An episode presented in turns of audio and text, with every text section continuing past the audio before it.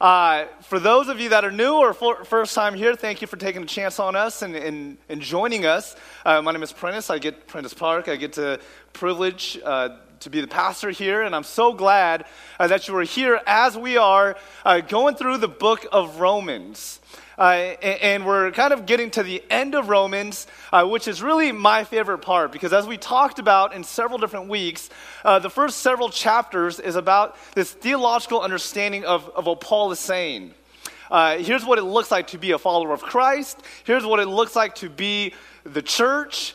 Uh, and here's what God has to say about it. And we talk about unity, we talk about fellowship. Uh, and then we get to the last few chapters about how that all connects and how we become the church, not just on Sunday mornings when we arrive uh, and enter the walls of this building, but who we become in our lives, in our work, in our homes, in our, in our schools in our families. And so uh, I'm excited for us to kind of wind this down. We have one more week after today. Uh, and then we'll get into Lent. It's already Lent. Easter's coming up, and and we all know Easter's like the Super Bowl for churches. And so uh, we're excited to, to have you and your family and friends here. This morning, we're going to do a little something different. Uh, I'm going to uh, teach a little bit from the scriptures from chapter 15 uh, of Romans. Uh, and for those of you that know me, you're, you're doubting me right now because I'm saying it's going to be a little short little thing. Uh, and those of you that know me know that I can't speak for uh, less than an hour and a half. So if you're new, welcome. Uh, and, and, then after I'm done, we're just going to hear some stories uh, about how we at Bethany West Seattle, we do community, we do life together. So again, thank you for being here.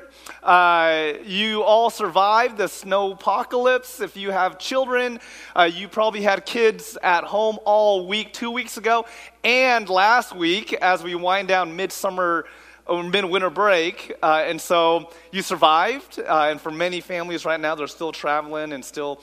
Uh, enjoying every bit of break as they can. And so, as we get started, uh, I'm going to read the passage for us. I'm going to pray, and then we'll get started. Uh, the word of the Lord this morning comes from Romans uh, chapter 15. If you have your Bible, you can go there. You can look on the screen if it'll go there. Uh, 15, verse 20 to 21. And the word of the Lord says this. It was always, it has always been my ambition to preach the gospel where Christ was not known. And we're going to unpack this. But I love what Paul says. It says, It's always been my ambition. Everything that I've done, everything I've worked towards, the thing I want to do the most, the absolute most, is to preach the gospel where Christ was not known, so that I would not be building on someone else's foundation. Rather, and he's quoting something that uh, say, said in uh, Isaiah the prophet, he says, Rather it is written, again Isaiah, those who were not told about him will see, and those who have not heard will uh, understand. Pray with me. God, thank you so much for who you are and how you've brought us together to be your children. And God, as Paul teaches us, as you teach us through Paul this morning about what it looks like to love others, to invite people into a relationship with you, God, will you just give us the courage? Will you give us the boldness to do just that, to hear from you in the ways that we need to be heard from you? We thank you. And in your name we pray. Amen. When I think about this verse, Paul is clearly saying, the thing that I want to do uh, as a follower of Jesus, and what he's encouraging all of us to do, is to think about this. Yes, God has impacted your life. If you consider yourself a follower of Jesus, you consider yourself that because you truly believe you truly believe that God has blessed you, God has healed you, God has transformed you, God has given you a future hope, God promises you salvation, there's something within the deepest part of our souls that we call ourselves followers of Jesus because we truly believe that God has done something in our lives. And for those of you that, that don't identify as a Christian, that's okay. I'm so glad that you're here. And I'm not just saying this because I'm a pastor, but I just want to tell you God has been, will continue until the day you die, work in your life, whether you know it or not. And, Paul is coming into this story in Romans saying, I truly believe that God has done something to me. If you understand the life of Paul, Paul is a guy who would literally kill Christians. Literally kill Christians. And yet, in the midst of his, his life and his decisions, God was still working in his life. And, for many of us who don't claim to be followers of Jesus because of this or that, or because I'm too bad, or because of the things that I've done, or because God can love me, God can forgive me, let's look at the life of Paul. Paul is saying this after he lived a life of killing and persecuting other Christians. And, for many of us, we have a hard time following and loving God. And get this, not because we don't believe that God loves us, because many of us understand whether you're a Christian or not, there's a higher being, God, whatever you want to call it. it, it it loves us, and the universe is bigger than us. The problem is we have a hard time loving ourselves. And because we have a hard time loving ourselves, we have a hard time believing that a good and big and perfect God would love us. And what Paul is saying, if you know my life and the things that I've done, yet I can come to you with confidence knowing that I've been forgiven, transformed, and been given hope by the grace of God, so that because of that good news, I can tell that and offer that and invite that to others. And, so I want to encourage you, if you are a, follower of Jesus, to be reminded of why you are a follower of Jesus, because God has worked in your life, God has done something in your life. If you're not a follower of Jesus, because of whatever it is, I just ask you to just ponder the question Could God, through the person of Jesus, be real? Could God, through the person of Jesus, his life, his death, his resurrection, his victory over death, pain, and defeat, could that God be working in your life right now? And my response to you is yes. Now, I don't know the stories that you're bringing in here. I don't know the baggage that you bring in be- here because, well, I know that you have baggage because we all do. And yet, within all of that, I want to assure you and encourage you that God is a big God and loves you in the midst of that, and actually loves you because of that. And again, in verse 20, it's always been my ambition to preach the gospel where Christ has been known. And, Paul kind of goes through these verses that we'll go through uh, as to how that happens. And I remember when I was growing up and I first committed my life to Jesus. Uh, it was in a winter camp in eighth grade. And, and for those of you that might be familiar with church traditions, it was a very quintessential classic uh, Southern Baptist church. Now, there's, I'm not knocking on it, like, it was, that's what it was. It was that's just the fact. Uh, and I remember after this winter camp, my youth pastor at the time said, For those of you that are Christians, we're going to do something unique this Sunday. Uh, and we're all wondering what it was. And, and he said, All of you, mind you, this was several years ago, will bring your, uh, this was the time of conversion between cassette tapes to CDs. And so he would say, Bring all your secular music. And for those of you that don't, aren't familiar with that word, uh, any music, any tapes, cassette tapes, or any CDs that don't sing about Jesus that aren't considered quote unquote worship music or Christian music, uh, I want you to bring it on Sunday. And we're going to have a party. And I'm thinking, man, we're just going to like rock out to just like non Christian music at church? What's happening? And he's like, no, we're going to put it in a bag and we're going to have these big hammers and we're going to crush it. We're going to just break the CDs. It was a CD breaking party. And I remember thinking uh, on the outside, yeah, you know, we don't need this in our lives. I remember on the inside, it's like, I don't want to give up this music. So, you know, that time came, and, you know, this is back in the 90s, and I was bringing, you know, uh, you know I, I love rap, hip hop. I was bringing two, my Tupac CDs, and I was bringing, you know, Biggie Small, and I was bringing all this stuff, and I'm like, man, but I don't want to break this, but now I'm, you know, I have this tension within me because my youth pastor said, if you're a follower of Jesus, you need to bring those CDs, and we need to crush it, and we need to get rid of it out of our lives. And, and I remember he would continue to do that, and he would say that about everything and I love that, man. He's the one that brought me to Christ. He's the reason why I'm here today. But, but I remember this message. It wasn't just from him, but it was a message in Christian culture is that there's this division. There's this uh, you versus us. There's Christianity. There's non-Christianity. There's, there's, there's Christian. There's worldly. There's secular. There's sacred. And I remember that being imprinted in my heart so much so, I had a hard time even watching TV, watching sports unless it didn't glorify and worship God. And I remember I had to kind of tell myself, oh, I'm watching the football game because I know that, you know, when they get that touchdown, they're going to worship God. And so therefore it's approved. I can watch it. And, and, and I remember I'm looking back, I'm like, that's so ridiculous. But at the same time, not much has changed that right now that there is this divisiveness saying that if you're not Christian, then you're on the outside. If you don't claim to be a follower of Jesus, then you're on the outside. There's us versus them. There's sacred and there's holy. And, and what Paul is saying, and what we're going to get into just a little bit more, is that the way that we become united, the way that we proclaim and preach the good news is actually to get rid of this sacred versus secular.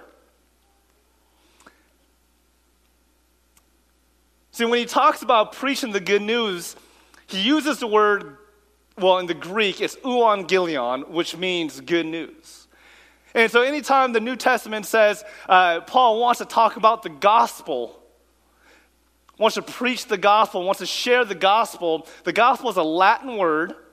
Uh, and in the Greek, they translated that, or the Latin uh, language translated the Greek euangelion, meaning the good news. So if anyone says the Gospel of Matthew, the Gospel of Mark, the Gospel of John, it's, you can interpret that as the good news of, of these writers, Matthew, Mark, Luke, and John. Uh, the good news of Jesus that brings to the world. And so when Paul says, I have this good news to share with everybody, it's talking about euangelion, the person of Jesus, and how, eh, eh, and how Jesus has transformed his life. And that's good news to everybody. And I've said this before if what you proclaim and what you live and what you teach as a Christian isn't good news for everybody, it's not good news at all. And so Paul says, I'm here to preach the gospel. That this was his mission. This was his purpose. He, he was called to the Gentiles, the unbelievers, those that would not claim to be followers of Jesus. and he says this, his 14, I myself am convinced, my brothers and sisters, that you yourselves are full of goodness, filled with knowledge, uh, and competent to instruct one another. I love how Paul continues in verse 14. So, verse 20 is kind of the, is the end goal. He's saying, I want to preach the gospel, the good news, because the good news is for everybody. The message of Jesus, the life, death, and resurrection of Christ, uh, there's a universality in it. Okay, don't be confused by universalism. That's, that's a whole different issue. I'm not talking about that. But this gospel, this good news, is available for everybody. And, and, my desire and my hope, what Paul is saying is, this is what I want to do. And, and then, if that's his goal, he says, here's how I'm going to do it. First and foremost, verse 14, I'm convinced, Paul says, that, my, that you, the Christians, the followers already, uh, are full of goodness. I love how he kind of softens it up a bit when he teaches to the already converted, the Christians. And, he's trying to build this bridge by saying, hey, you know what? I know that you guys are so knowledgeable, so competent. Uh, he says, I know that you're filled with goodness. And what he's essentially is, is saying is that I know that you already that have considered yourself Christians or followers of Jesus, you have an element of spiritual maturity already. He says you guys have the competency to instruct one another. Paul is affirming uh, in this Christian, this newly Christian church about being new. Paul is saying, you know what? I can see that there's a level of spiritual maturity that lies within you. And he said, because of that spiritual maturity, here's what needs to happen. Verse 20 needs to happen. If you consider yourself uh, uh, a follower of Jesus and, and, and developing in your spiritual maturity, verse 20 has to happen. Within that understanding of Jesus is, we must share it and invite other people into that life. And then the verse 15, he says, Yet I have written you quite boldly on some points to remind you of them again, because of the grace of God, because uh, of the grace God gave me. In verse 16, to be a minister of Christ Jesus to the Gentiles. He gave me the priestly duty. He gave me the priestly duty of proclaiming the gospel, the good news of God, so that the Gentiles might become an offering acceptable to God, sanctified by the Holy Spirit. There's a lot that's happening here. Paul is talking to the newly converted Christians, predominantly Jewish Christians. And, and, and, I don't have time to unpack the historicity uh, again, but remember, there's quite the division because of the expulsion of the Roman, uh, the Jewish Christians uh, in the 49 AD. Uh, and now they're returned, and now there's conflict between the, the Jewish Christians and the Gentile Christians. And Paul is primarily speaking to the Jewish Christians.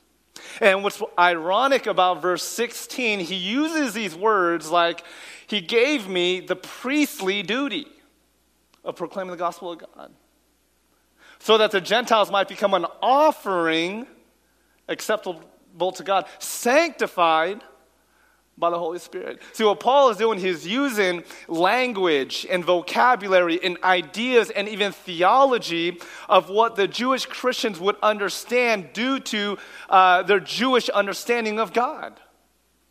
And, what's ironic is that he's specific. This was no accident. Paul does not write in accidents. This was very bold. This was very courageous. And he's being very clear. He's saying, yes, you guys are incredible people. You guys are spiritually mature. You guys are competent and knowledgeable and filled with goodness.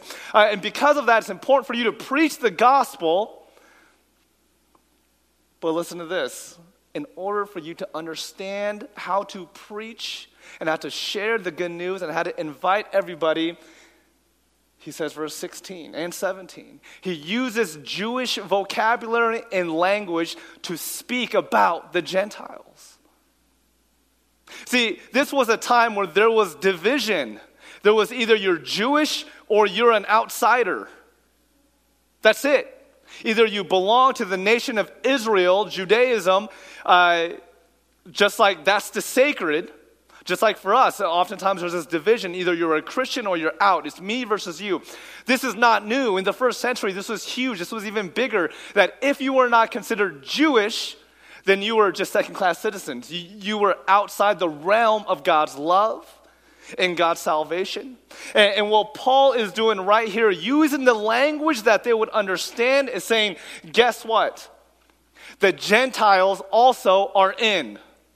And, and, and, again, if you've missed it several weeks uh, before today, that's what Romans is essentially all about. The, the book of Romans is saying that there must be unity in the Christian faith, even though you, various people might come from different places with even different theologies.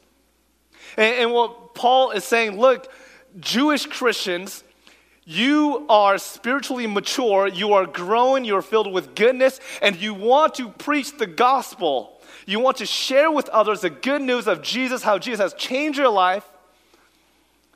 But you have to do one thing you have to understand. Paul's pressing into this. Paul's pressing into this. You have to understand there's, there's no more, there's no such thing as sacred and secular. There's no more us versus them. There's no Jews, there's no Gentiles. Everyone is one through the person of Jesus. And Paul writes this in uh, the, the book of Galatians. There is neither Jew or Gentile, neither slave nor free, nor there is male or female, for all, for all are one in Christ. For all are one in Christ. So, therefore, now we go back to verse 17 and 19. He says, Therefore, I glory in Christ Jesus in my service to God. I will not venture to speak of anything except what Christ has accomplished through me in leading the Gentiles to obey God by what I have said and done. Verse 19.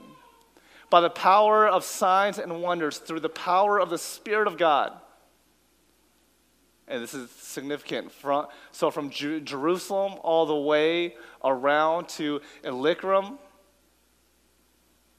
I have fully proclaimed the gospel of Christ. It has always been my ambition, again, now we get to 20, to preach the gospel where Christ was not known. He's saying a lot of things here in verse 17 uh, through 19. And the biggest point is Get rid of the separation. If you want to preach the gospel, if you want to share with others what Christ has done in your life, we must not consider others as the other. We must not consider us versus them. We must not consider people projects.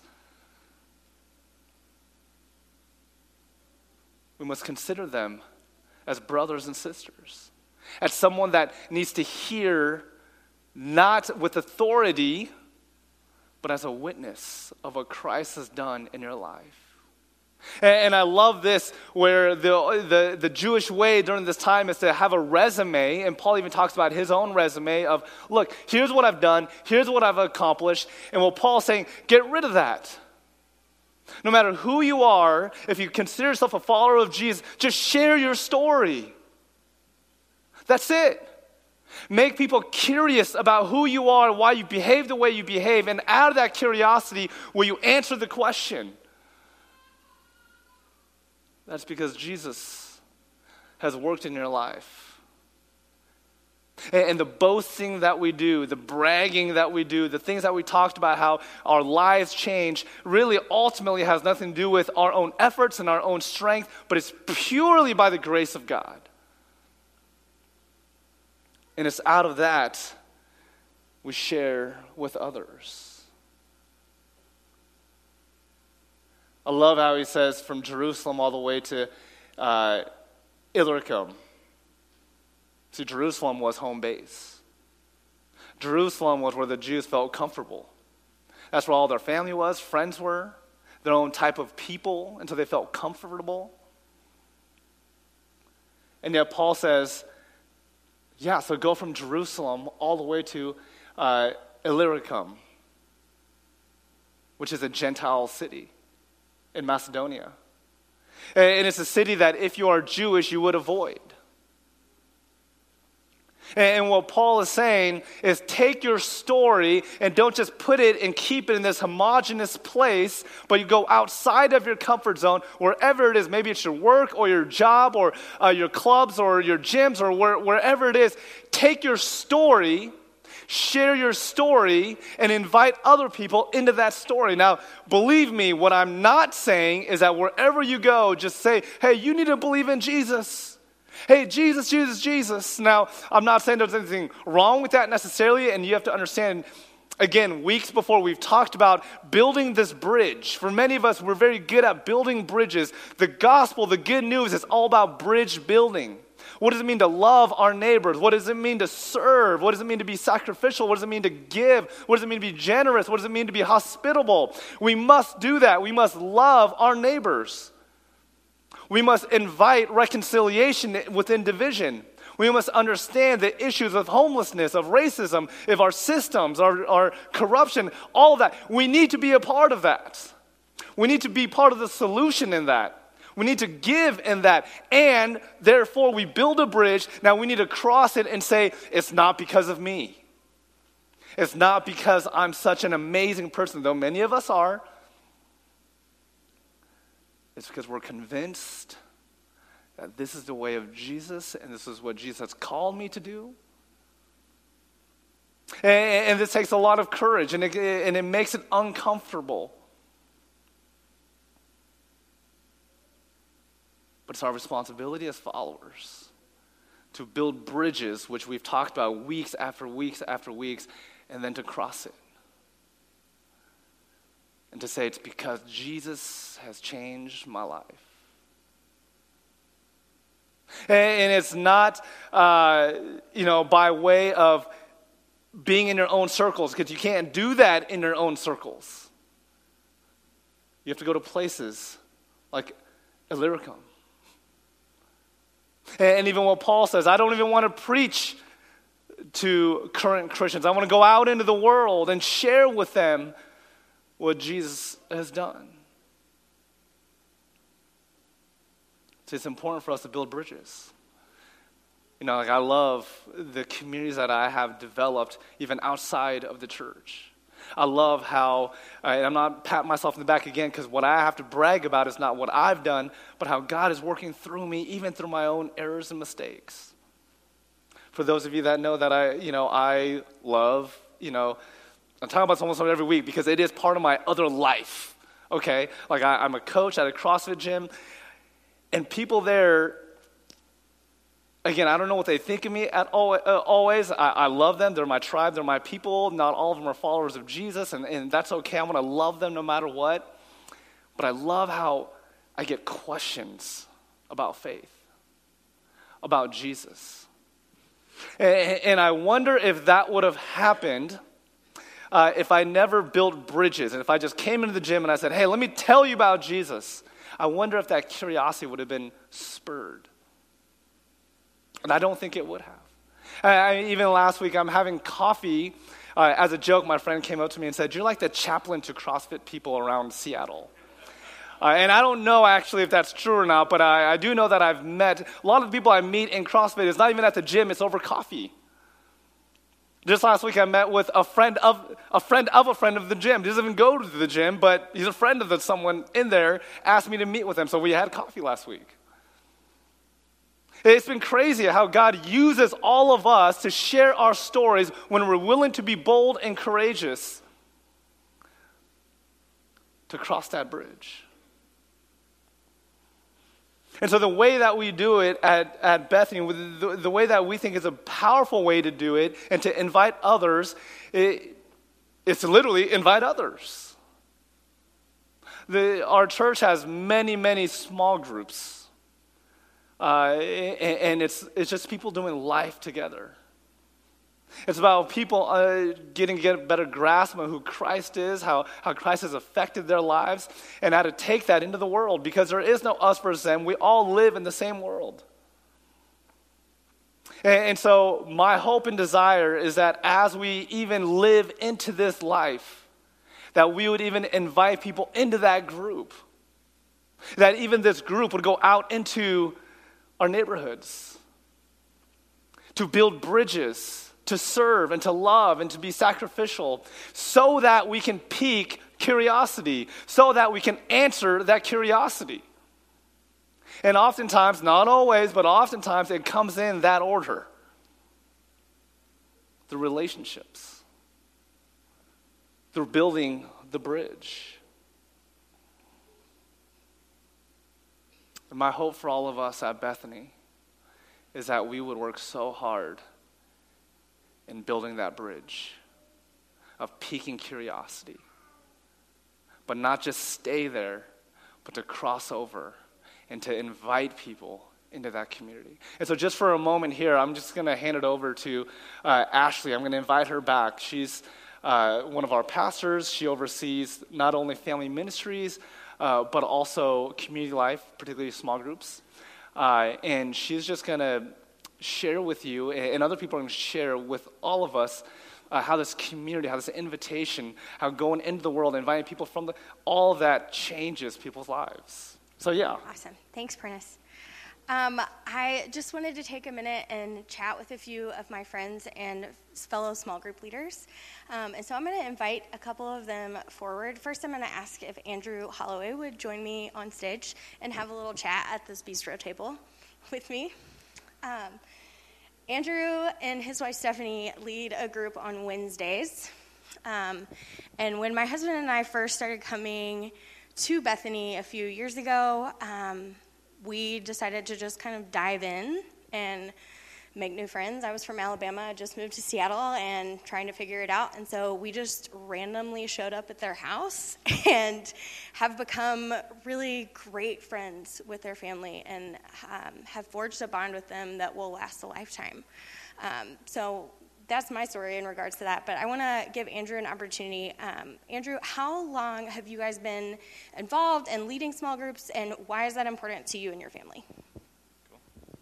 Thanks, Ashley. Um, Stephanie and I have attended small groups for 10 years total. We've been coming to Bethany for seven, and um, we've led a small group for about the last six years. And so, um, yeah, that's kind of the, the time frame of it. But I would say the thing that, that keeps us leading the group and initially got us attending a group is just that that's really our a lot of things that Prentice mentioned. That's really our, our faith community, our spiritual community, where um, when we've gone through struggles, we, we've been able to pray together as a group. When other families have gone through struggles, we've been able to pray and, and follow up and serve and all that stuff. And, um, and, and I'll say one other thing that's been really cool that I've been thinking a lot of lately is uh, we, we have two kids, Stephanie and I do, um, and it's been awesome to see the rhythm of having a small group, you know, every week, every Wednesday night we meet at our house, um, just affect their lives uh, because they they expect to just be be around some of their their church friends. Um, it's not a great term, but they're some of their friends um, every Wednesday night. So, uh, and it's been cool to see them grow up that way. So. Um, in the time that you guys have been leading a small group, is there a story or a moment that has been really impactful for you that um, maybe would encourage other people? Yeah, great. I mean, you know, in that time frame, too, too many to mention, but um, Ashley asked me to, to, think about this a little bit yesterday, and the thing that came came to mind was that we had a family that um, went through some struggles, uh, you know, spiritual struggles, um, family struggles, and, and just they weren't able to, to plug into church or or the group um, for about a year, and um, and you know we kept checking in on them and stuff. But you know all of a sudden one one Wednesday night they just they just showed up, and uh, after a year, and uh, our group was like, "Oh, this is awesome! Welcome back!" You know, and I was just so that was such a great moment of of no like, hey, you know, no shame or guilt or anything put on them. It was just like, welcome back. You know, it was just really a kingdom moment for for me um, because that you know that group uh, had strayed and uh, gone through some stuff, and um, glad that they were they felt comfortable to plug back in. Um, so yeah. I love that too, just because it's it's like there's no time limit on doing life together. Like you don't have to really be in this group from fall to spring. You can just be with people throughout the life throughout your life, and um, this is a great way to just kind of jumpstart um, being able to tell your story, being able to to learn about who God is and how to grow deeper with Him. And um, yeah, so I would encourage you if you are free on Wednesday nights, they host a small group. Um, right now, you guys are finishing up James, right? And um, are going to jump into a book after that. So um, this is a great time for you guys to join. Andrew and his wife Stephanie will be downstairs if you want to chat with them after. So thanks, Andrew, for sharing. Yeah. Um, I also want to invite another friend of mine, Jen Powell, forward. She's right here in the front. Can't see her, but awesome. Um, Jen, uh, when I first moved to Seattle, again, uh, fun story. Jen happened to, I, I sat next to her in church and was like, Hi, are you new here? And she was like, No, I've been going here forever. so um, she and I ended up living a few blocks away from each other and were able to just go on walks in the afternoon and um, do life together outside of Sunday mornings, which is awesome. And Jen is a, a great friend, and she actually hosts a couple small groups um, one for women. Um, sorry, guys. Um, and then another for everyone, all ages, stages, abilities. Um, it's a prayer group um, the last Thursday of each, or the fourth Thursday of each month which sometimes is the last one. So, um, Jen, how long have you been around and leading groups? And then uh, just why is it important for you to, to be a part of a group outside of a Sunday? So, um, to clarify, I don't consider myself a group leader. Um, I started going to Bethany West in, I think, 2010. It was about a year after they had started. And it took me a while to get plugged in. I started with service groups first, and um, it, it did serve a purpose. I mean, it was, it was wonderful because I got to know people, but uh, it was about three years before I actually started with the South End group.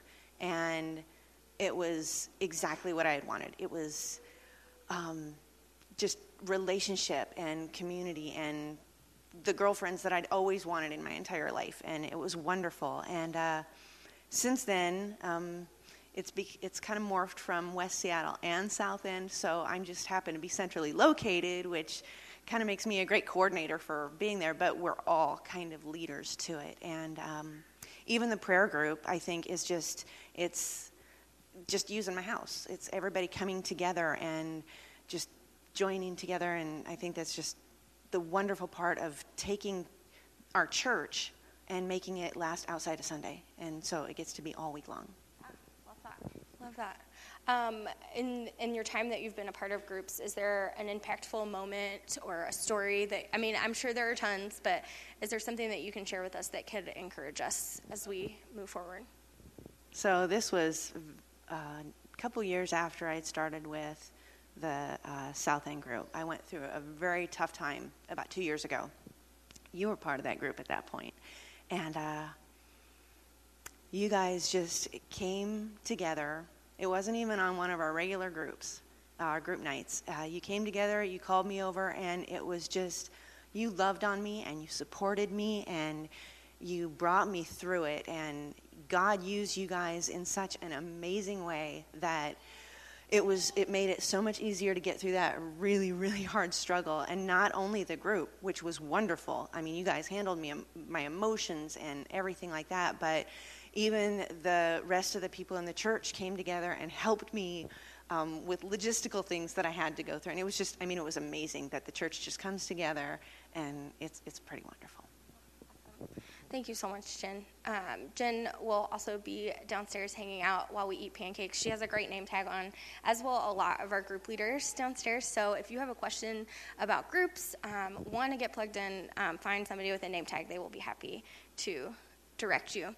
But um, just kind of along the lines of what Jen says as the band kind of makes their way back forward, unless you, you good? Oh, Prentice is going to make his way back forward too. But um, just along those lines, um, it's more than just, uh, you know, meeting together, reading a book each week, whatever. It's, it's about doing life with people. It's about sharing the depths of your heart, the depths of your story, the really hard parts. We've talked about this for weeks, and it comes up a lot um, how God uh, and community looks different when you can be authentically you um, there. And these are opportunities for you guys to be authentically you, to be loved, to learn more about how to love others the way that Christ loves you. So um, I'm going to invite Prentice back up. Um, I do want to encourage you to, after service, go downstairs, eat pancakes, lots of them, and um, there are group signups. Talk to a group leader. Um, come find me. I would love to chat with you more about groups. Thanks. Leaders, a round of applause. There's a lot lot of groups that I would love for you to consider. And as we, uh, as a worship team, helps us in our time of response, there's just a few things I just want to close with. Paul teaches us to just, one, just get out of our comfort zones. Get out of your comfort zone. Maybe for you, that comfort zone is being part of a community, joining one, being curious about Christ maybe on the other side, your comfort zone is being within uh, the church or, or maybe your faith, keeping it confined on a Sunday morning. Get uncomfortable. My challenge for you, and, and really it's the challenge from Paul uh, from Romans, is this. For the places that we've built a bridge, could we cross that? By sharing and inviting others to what you have experienced. And so the prayer for many of us is this it's a very dangerous and kind of scary and intimidating prayer, but it's God, will you open up doors and conversations where I can speak and boast of your name? God, will you open up and will you create conversations with people that I've built bridges with already and give me the courage to speak of why and what and who I believe. Get outside your comfort zone. Have courage. Share your story. Share your story. That's it. And invite others to that same journey. I just, you know, this week when I was watching Netflix, I saw this documentary about this festival called Fyre, Fyre Festival. And, and, and it's not for everybody, but it's just this. Oh, so you've seen it. What's really interesting about that is there's a sociological component to it, obviously, is that there's this promise that if you spend hundreds of thousands of dollars, if you look this way, there's beautiful people here, there's beautiful people there. If you come to this party, your life will be so fulfilled. You are promised so much fun and so much fulfillment and so much just joy in, in whatever capacity. And what they find out is they came and everything was a lie. It was just tents and, and run, everything was run down and, and nothing was as it was promised. And, and I felt like that is such a metaphor for our own lives. We fall into this trap is that if we look a certain way, if we do a certain thing, if we if we have this much money or have these possessions, then life will be so good. And and many of us we fall into this trap. And for those of us that have been compelled eh, and have been transformed by the love of Jesus, we know that that just simply isn't true. And so, where and who are the people in our lives that we can speak truth to? That we can speak truth to in love, with love, because of love. That true joy, true transformation, true healing comes from nothing else, nobody else, but the person of Jesus because of his life, death, and resurrection for us. Let's pray. God, will you this week create and open up doors of conversation with those that we've already built trust with and relationship with? That we can speak of your name and your name alone. Give us the courage, give us the desire, give us the willingness to boast of you and the ways that you worked in our lives and the story that you have authored in our own lives. May we be a witness, not just with our words, but the way we act, the way we love, the way we treat others. And may all of that connect. We thank you, we worship you. In your name we pray.